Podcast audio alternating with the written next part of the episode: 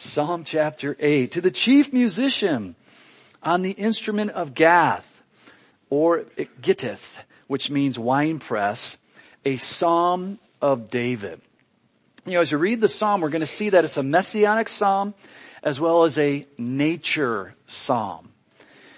You know, parts of the Psalms are referenced here in the New Testament three times. And again, we'll, it'll be obvious to you how they're referenced. It is a psalm that David probably wrote in his youth when he was out with his sheep as it expresses his thoughts about the vastness of the universe. And that's why we had that little video.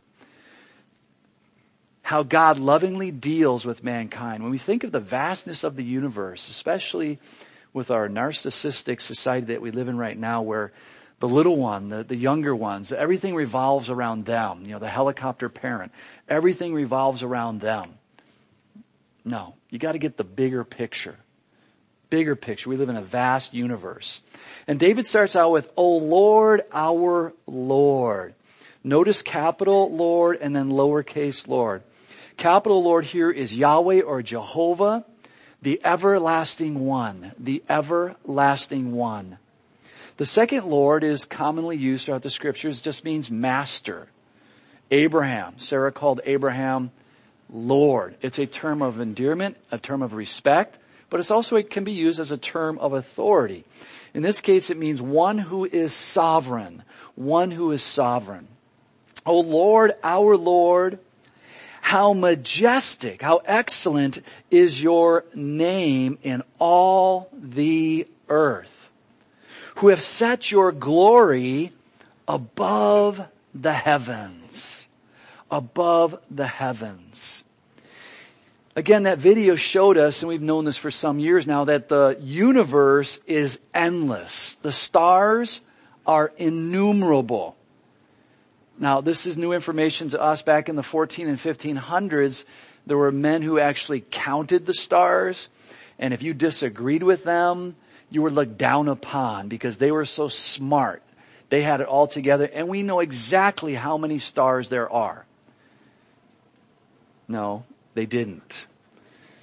The vastness of space is really uncomprehendable. When you watch a video like that and you think, okay, I'm one person sticking off this big ball, sticking out in the vastness.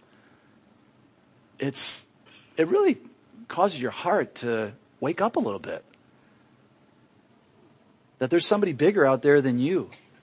And, and for me, I can just kind of picture David lying on his back at night. You know, the sheep resting quietly around him and, and maybe a soft breeze blowing, looking up into the heavens. Looking up into the heavens. I did this last night with our grandchildren. We had three of the grandchildren over last night, kind of chaotic.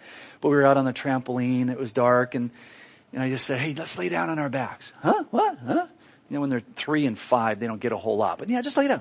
Can you stay still for a second? Just, just kind of lay still for a second. It's hard to do. So laid still just for a second. I go, look up. Okay. That's it. Party's over. Okay. Just the way it is. But I just get amazed at the expanse of God's creation. You see, God's glory is above the heavens. It's above the heavens. So when you see the heavens and you see a video like that, you, needs, you gotta realize God's glory is above that. It's majestic, it's incredible. Why wouldn't His name be excellent in all the earth? It's not. Oh, Jesus. Yeah, he's a good guy. He's a great prophet. He's Michael the archangel reincarnated. He's the brother of Lucifer. He never existed. No, his name is above all names.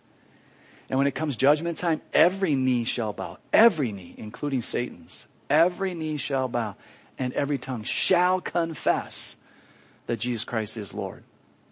Now that doesn't mean that he's their Lord. They're just proclaiming the truth that you are Lord. You are the ever existing one and you are sovereign. You are over all. If you've been doing the daily reading that we have, you, you read today that Jesus spoke. When we go back to Genesis 1, God spoke. Colossians tells us that it was actually Jesus who did all the creating. He is over all. And without Him holding it all together, we would be scattered all over this universe instantaneously. You see, today we find those who want to worship the creation and ignore the creator. But you see, David here, he focuses on both. He doesn't ignore either or, but he keeps them, notice, he keeps them in proper order. Out of the mouth of babes, here's one of the verses that you'll find in the Gospels. Out of the mouth of babes and nursing infants, you have ordained strength.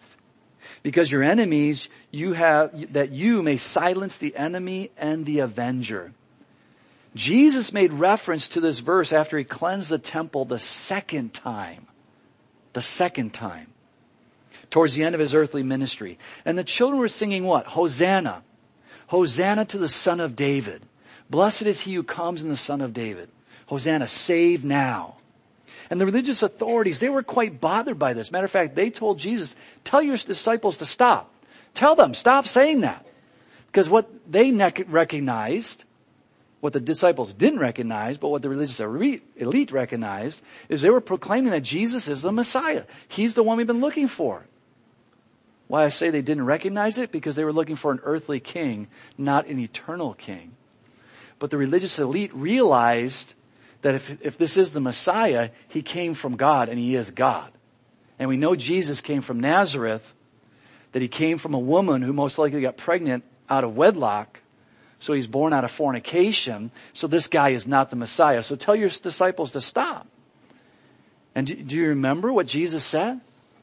If these stop, if they stop saying, the rocks it will be the first rock concert. The rocks will cry out because Jesus created the rocks. And Jesus would tell the rocks, not that the rocks have souls or spirits, none of that nonsense, but Jesus just would have commanded the rocks, okay, rocks, your turn. These people don't get it.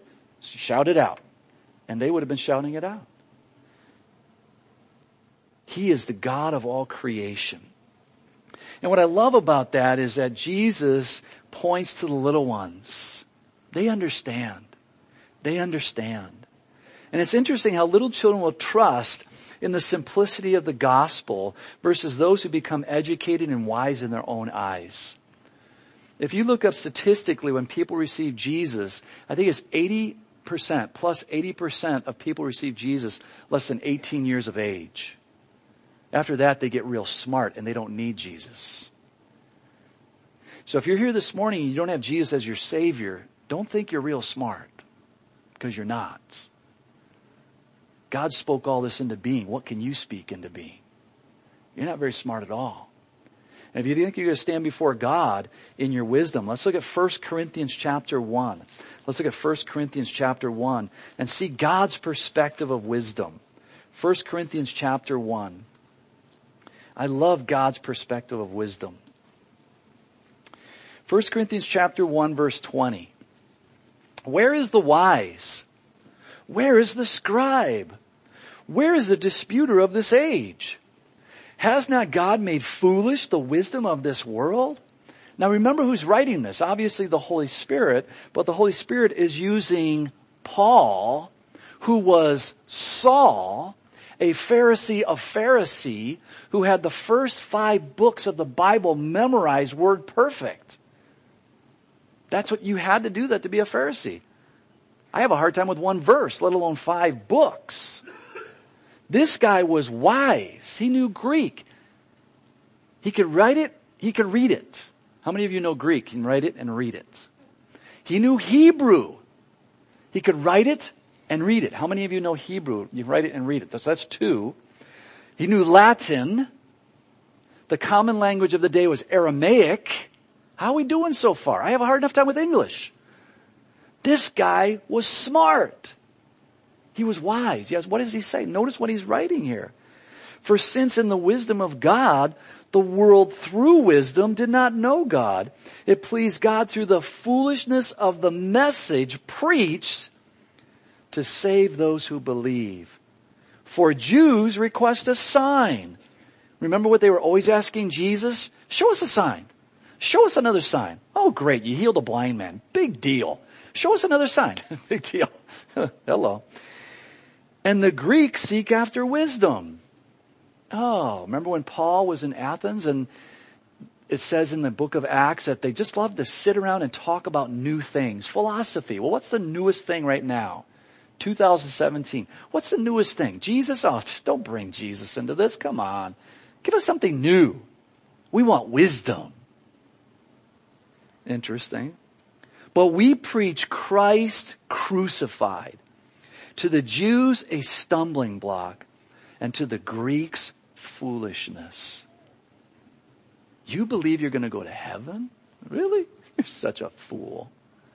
You believe that Jesus lived and died and rose? You're such a fool. That's why they look at Christianity today. Why don't you grow up?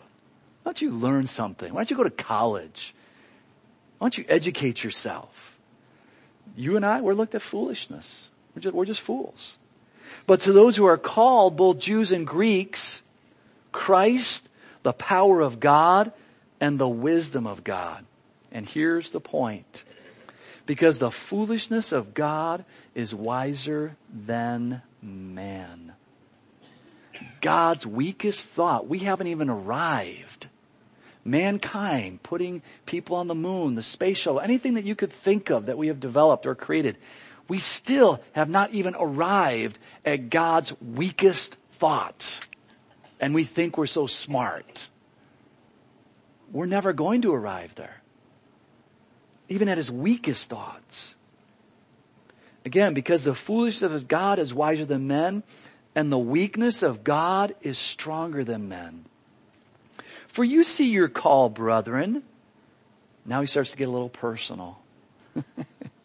that not many wise according to the flesh. Oh, he's talking about me. Not many mighty. Oh, he's talking about me. I don't know about you, but he's talking about me. Not many noble. Ah, yeah, that's, that's me. Are called. But God has chosen the foolish things of the world. Ow. That's me. That's you. But praise God. I'd rather be a fool for Christ than a genius for the devil. Because we know the end of the story. But God has chosen the foolish things of the world to put to shame the wise. And God has chosen the weak things of the world to put to shame the things which are mighty and the base things of the world and the things which are despised, God has chosen. And the things which are not to bring to nothing the things that are. Why? Why does God do this? That no flesh, that no man, no woman should boast in his presence. No one, no billionaire is going to stand before God and boast in his billions. Because he's not going to have his billions in heaven. Naked he came into the world. Naked he's going back. Broke, destitute, and without Christ, eternally damned. Psalm chapter 8. Psalm chapter 8. Psalm 8. So know God and know Jesus. When I consider your heavens, the work of your fingers, the moon and the stars, which you have ordained, Notice this. Consider God's handiwork throughout his creation, especially the heavens. What is man that you are mindful of him and the son of man that you visit him? For you made him a little lower than the angels and you have crowned him with glory and honor. You have made him to have dominion over the works of your hands. You have put all things under his feet, all sheep and oxen, even the beast of the fields, the birds of the air, and the fish of the sea that pass through the paths of the sea. Now, in, in the big picture, I think that this is speaking of God in Genesis. He created man and woman and said, you're going to be over everything. But I also look at this as Jesus became a man. So Jesus would fit into the big picture, but then take it also down to a microcosm. Because Jesus fulfilled these scriptures. He turned water into wine, his very first miracle. He walked upon the Sea of Galilee. He stilled the raging waters. He raised the dead. He healed lepers. He gave sight to the blind. He restored the feeble extremities of men. And we could go on and on with that list. So why, and this is a good question, why is God even mindful of us? I think we got a slide. Why is God even mindful of us? Because He created us in His own image. That's why. We are created in the image of God. In the vastness of creation, even as we stare out into the heavens, in the vastness of creation, there is nothing that can compare to God's ultimate creation, you and me, the human being. Nothing can compare to that. That's why God is mindful of us. And then in verse 9, O Lord, our Lord, how excellent is your name in all the earth. David finishes the psalm the way he started it. You see, after David meditates upon the universe, he goes back to the fact that God's name is excellent or majestic. It is God's name that is to be lifted up because he created the whole universe. How about you? How about me? Whose name do we lift up? Or whose name do we try to get lifted up? Like this past election. Two groups of Americans predominantly. There were other groups, but you know, two groups of Americans spending billions, millions of dollars, not billions, it was probably a billion total between everybody, but millions of dollars to try to get a name in front of you and into your brain so that you will go to the polls and vote for that name. I did vote. It's important to vote. I never negate that. But I keep the name of Jesus above everybody else's name. Because that's where we're heading, guys. We are to be responsible. We're to do our duties here as citizens, but keep the name of Jesus high and lifted up. Psalm 9, to the chief musician, to the tune of Death of the Son. A Psalm of David. Interesting. I will praise you, O Lord, with my whole heart. I will tell of all your marvelous works. I will be glad and rejoice in you. I will sing praise to your name, O Most High. Psalm 9 and 10 most likely go together. Approximately every other verse starts with a successive letter of the Hebrew F- alphabet or what could be called an acrostic psalm. This helped in the memorization as well as the passing on of the heritage of the Lord. And what we're going to see is in Psalm 9, it's a psalm of thanksgiving in the light of God's protection over Israel, while Psalm 10 is a complaint over the evil that is taking place within the nation of Israel. So notice here in Psalm 9, David probably wrote this when there was relative peace within Israel. And you can check this out in 2 Samuel chapters 5 through 21. There were still injustices taking place, but as a whole, things were going really well. So David opens up this psalm in praise. And as we've already mentioned in the previous studies, David specifically employed men for the purpose of singing in the tabernacle area. And David loved to praise the Lord, and the opening verse shows us that he worshiped the Lord with all of his heart. Again, who do you worship? Who do I worship? With our hearts. You see, David loved to praise the Lord. And he says, I will. Notice what he says. I have it highlighted in my Bible. I will, I will, I will, I will. Does that ring anything in your mind? Does that bring any scriptures to mind? How about Isaiah 14? Let's look at Isaiah 14. You see, David is expressing the proper attitude towards God and his ways. But let's look at Isaiah 14 and look at an improper way. Isaiah 14, 12. How you are fallen from heaven, O Lucifer, son of the morning. Yes, this is Lucifer, the devil, Satan how you are cut down to the ground, you who weakened the nations. For you have said in your heart, I will ascend into heaven. I will exalt my throne above the stars of God. That's believed to point to the other angels. I will also sit on the mount of the congregation on the farthest sides of the north. I will ascend above the heights of the clouds. I will be like the most high. No, you're a created angel. We will never be God. The Bible says we'll be like the angels at best.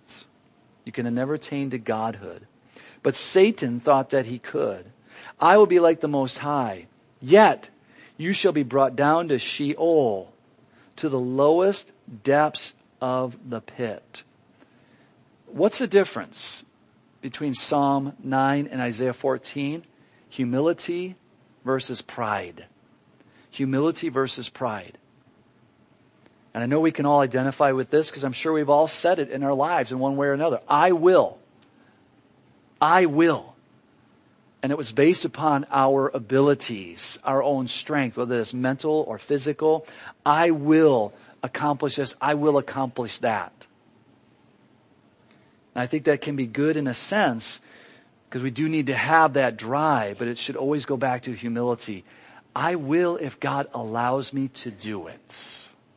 If that's the Lord's will, then I will do that.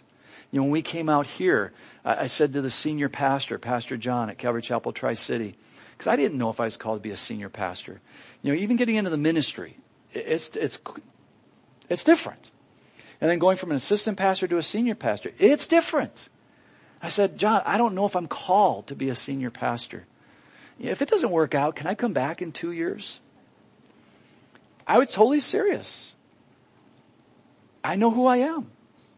I'm humble enough to know who I am. I said, Lord, if it's your will, I, I, I, will go out and start a church in Queen Creek. If that's what you want me to do, I will. So we need to have that. But at the same time, you need to remember who we are. But if you don't want me to, I'm not going to, you know, just do it forever and hurt myself and other people. No, your will be done. Your will be done. How about for you? You know, pride versus humility. Pride versus humility. It's easy to praise the Lord in good times. It's easy to praise the Lord when things are going according to plan as we look back in Psalm 8.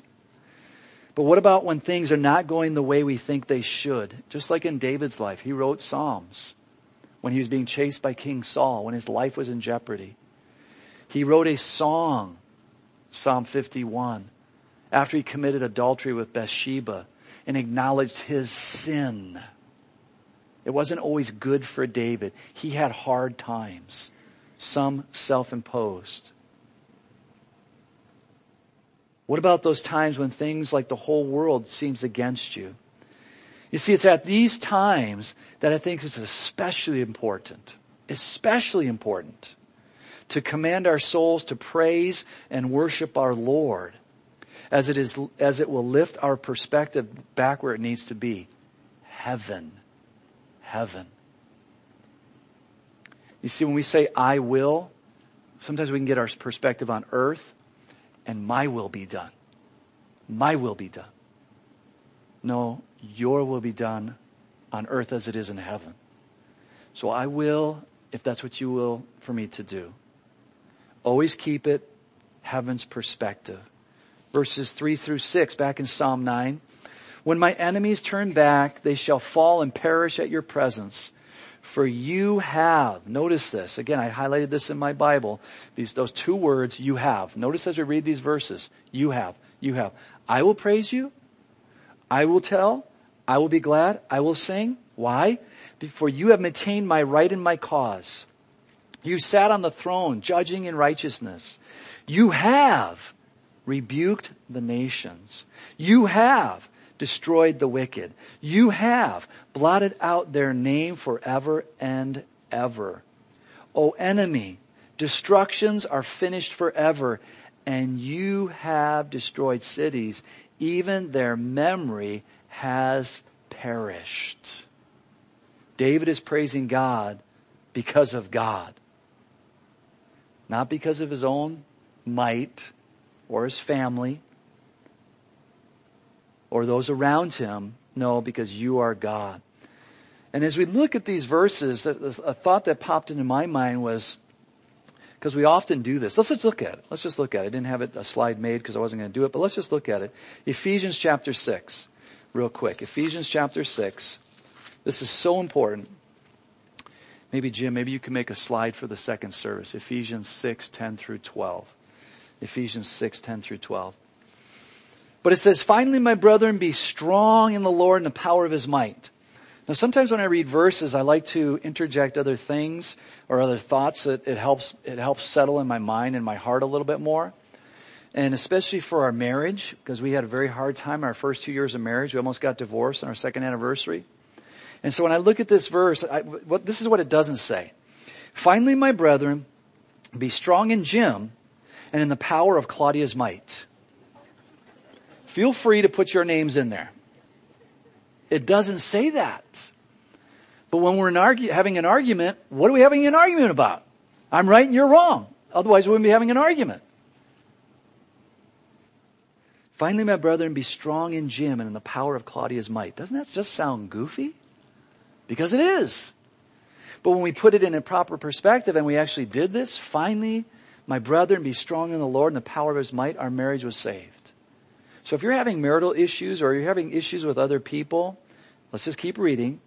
Put on the whole armor of God that you may be able to stand against the tactics of the devil. What is the number one tactic of the devil? Revelation chapter 12. Deception. That's the number one tactic of the devil, deception. Then is to steal, kill, and destroy. John 10, 10. So the tactic of the devil is first of all to deceive us into believing something. I'm right, you're wrong. Verse 12, for we do not wrestle against flesh and blood. I mean, this was just incredible when we finally realized what this verse really said about Claudia and me. We're wrestling against each other. But the Bible says we don't wrestle against each other. Well, why are we wrestling against each other then? Because we were ignorant of what the Bible said. Ignorant just means unknowing, but now that we know, now we have to take this principle and apply it to our lives and stop arguing with each other and stop arguing with other people. Why? But against principalities, against powers, against the rulers of the darkness of this age, against spiritual host of wickedness in heavenly places. That's who we're wrestling against. Therefore take up the whole armor of God, which we know to be the word of God in the following verses, that you, notice, that you may be able to withstand in the de- evil day and having done all, do what? Stand. Don't run, don't flee, but take a stand. And guys, we're in evil days. There's no question we're in evil days. And in Christianity, we need to take a stand. No matter what our president or Congress legislates, we need to take a stand for Jesus and not think that the government's going to protect us. In the government I trust? No. In God I trust. Because you know how things change quickly. Verse 7 back in Psalm 9. But the Lord shall endure forever. He has prepared his throne for judgment. He shall judge the world in righteousness. And he shall administer judgment for the peoples in up rightness.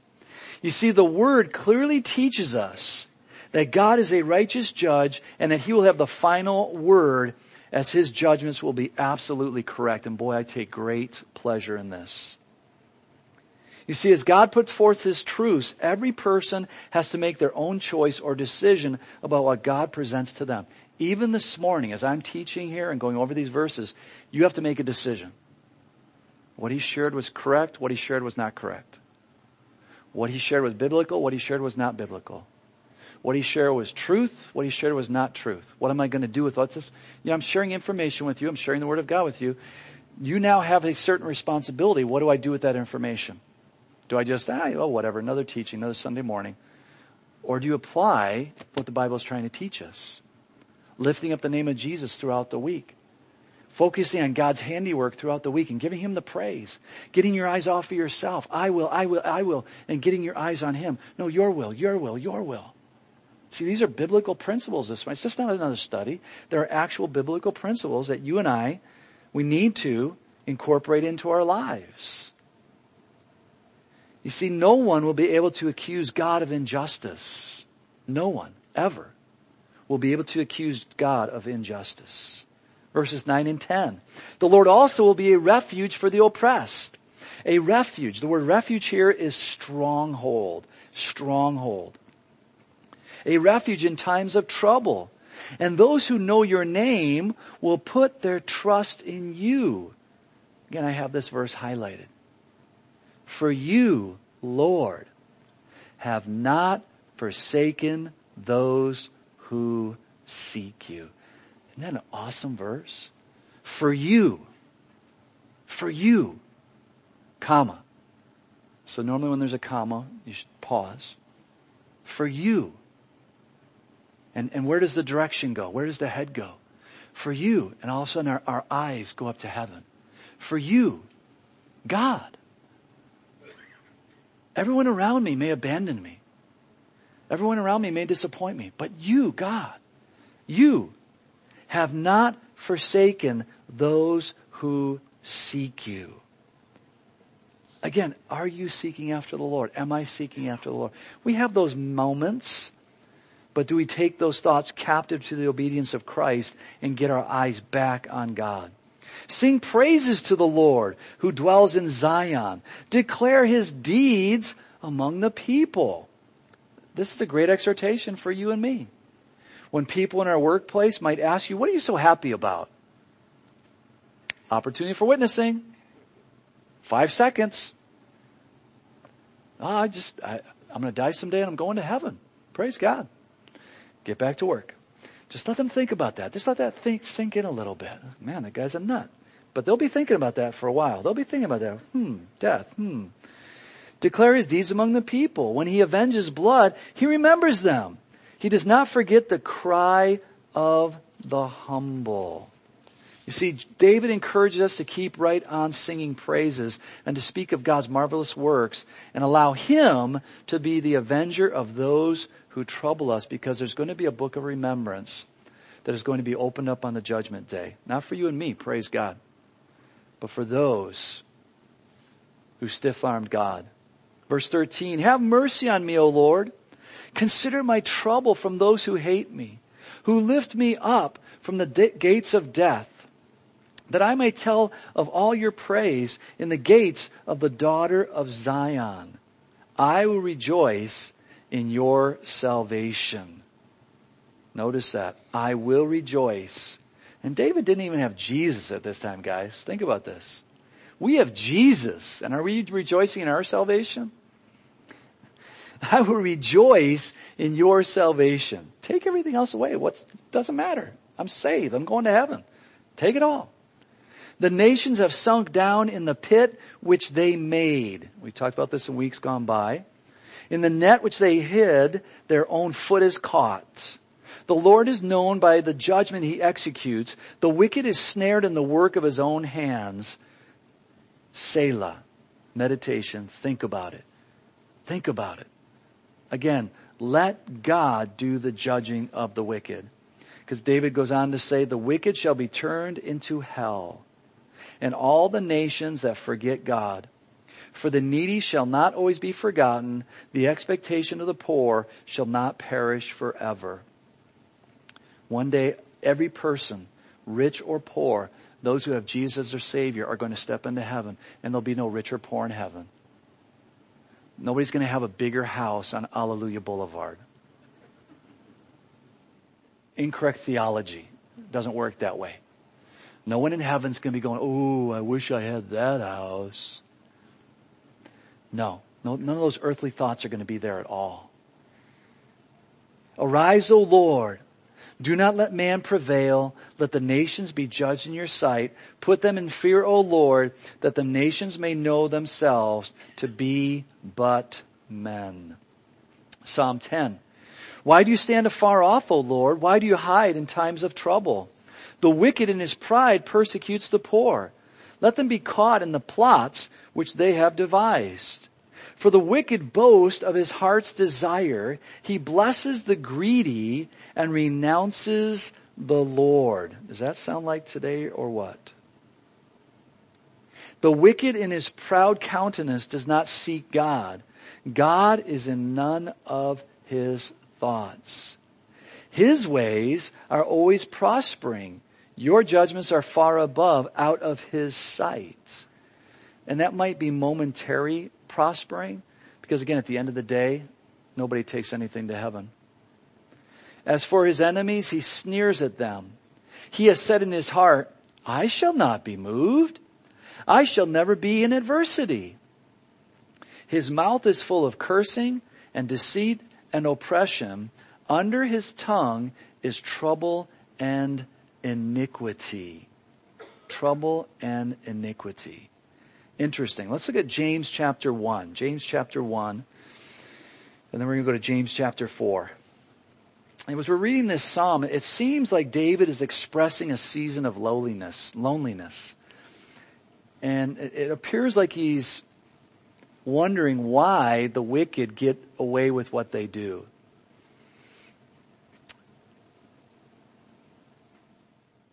But we have to make it personal because sin can separate any one of us from God. Disbelief can separate us from God, but that doesn't mean that God is far from us because when we confess our sin, He's right there to forgive and cleanse us.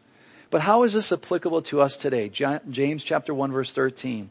Let no one say when he is tempted, I am tempted by God. For God cannot be tempted by evil, nor does he himself tempt anyone. Very, very important as we see the church, various churches under the banner of Christianity endorsing homosexuality, endorsing living together, male and female before marriage, endorsing so many things that, that is counter, totally opposite of the Word of God. And, those, and so what they're saying is, well, God's endorsing this. No, God can never endorse evil. He never endorses sin. But each one, here's the problem, each one is tempted when he is drawn away by his own desires and enticed. Then, when desire has conceived, it gives birth to sin, and sin, when it is full grown, brings forth death.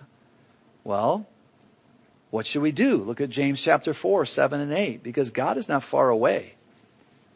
But we can sense a distance from God by our own choices of sin. But James 4, 7 and 8 tells us, therefore submit to God. There's the, there's the key. There's the key. If this is you this morning, there's your answer. Therefore submit to God. Resist the devil and he will flee from you. It's the devil who's tempting you, not God. It's the devil who's trying to deceive you, not God. So submit to God. James goes on to say, draw near to God and he will draw near to you. He's always there. Just draw near. Cleanse your hands, you sinners, and purify your hearts, you double-minded. Boy, is James straightforward or what?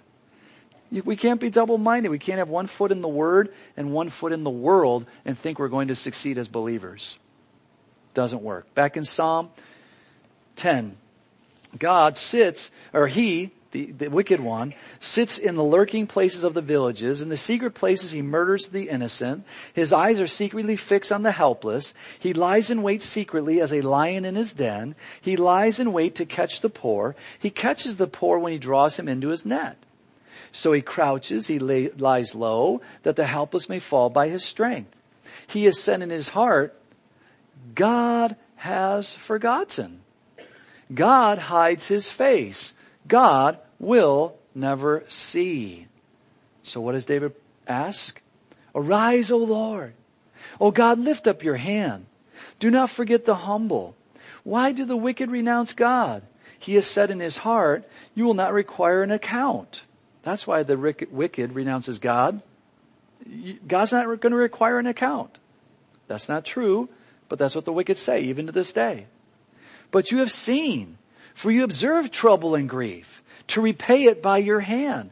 The helpless commits himself to you. You are the helper of the fatherless. Praise God. this is not a prayer that I would encourage you to pray, but we've talked about this before. Break the arm of the wicked and the evil man. Jesus says, pray for those who persecute you. That's what we're called to do. Seek out his wickedness until you find none.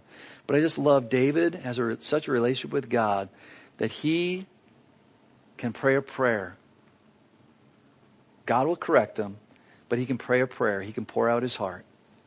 The Lord is king forever and ever. The nations have perished out of his hand.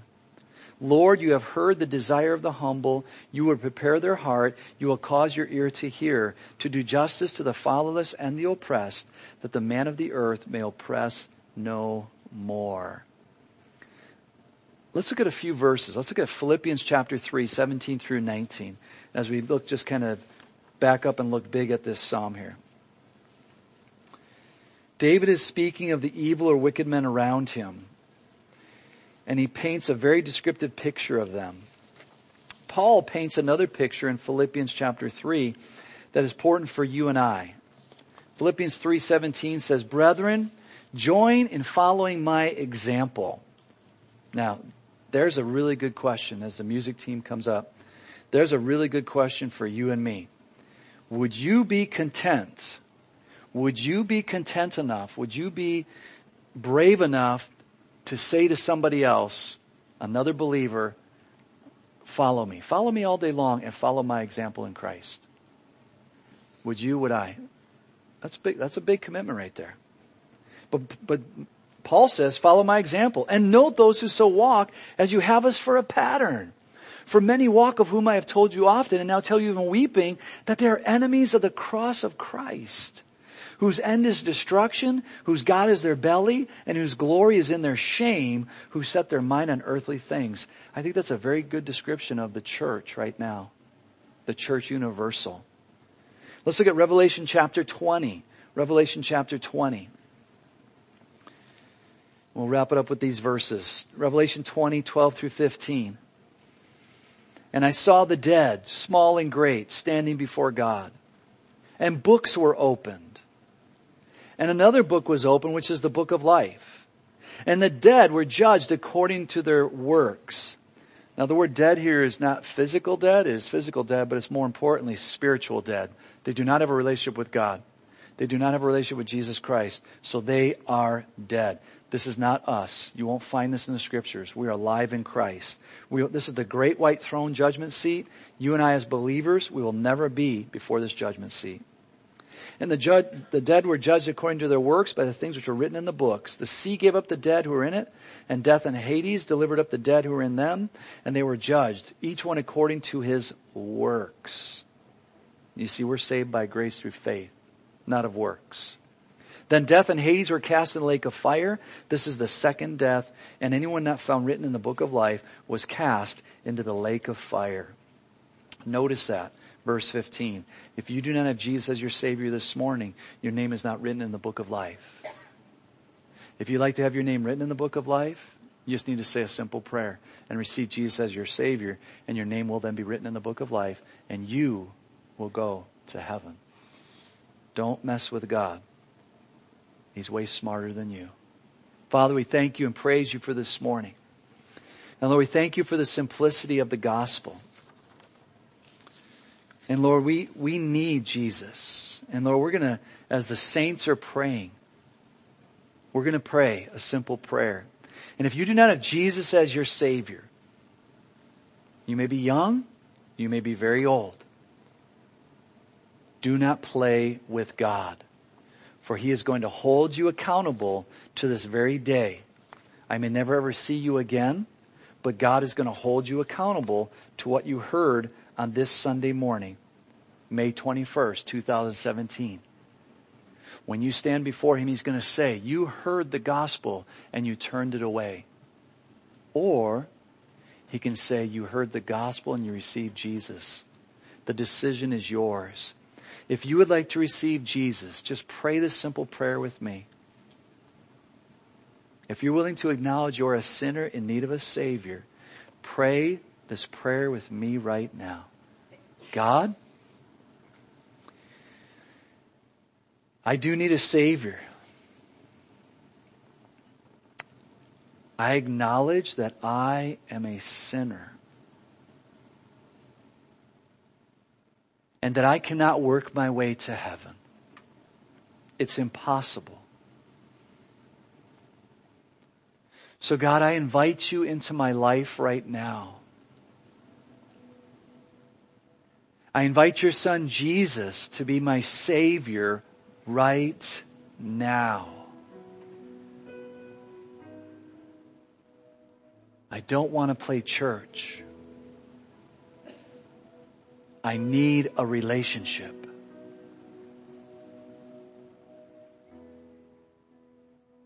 So I say thank you, God, for sending Jesus. And I say thank you, God, for accepting me just the way I am. God, I invite your Holy Spirit into my life right now. And I trust that your Holy Spirit will lead me into all truth through your word. In Jesus' precious name. Amen. Thank you for this morning, Father. And Lord, I just thank you and praise you for the free gift of salvation. And Lord, as we go out this week into our mission field, help us to have praises on our lips. Help us to realize people are watching us and people are listening to us. Help us to lift up your name, Father, in any way possible that you will be glorified this week in and through our lives. In Jesus' precious name. Amen. Amen. Why don't we all stand and sing a closing song? And if you need prayer, please come up. We'd love to pray for you. If you receive Jesus, please come up. We'd love to pray with you. God bless you guys. Have a great week. And please, again, just remember Frank and Mary if you would. Really appreciate it. God bless you guys.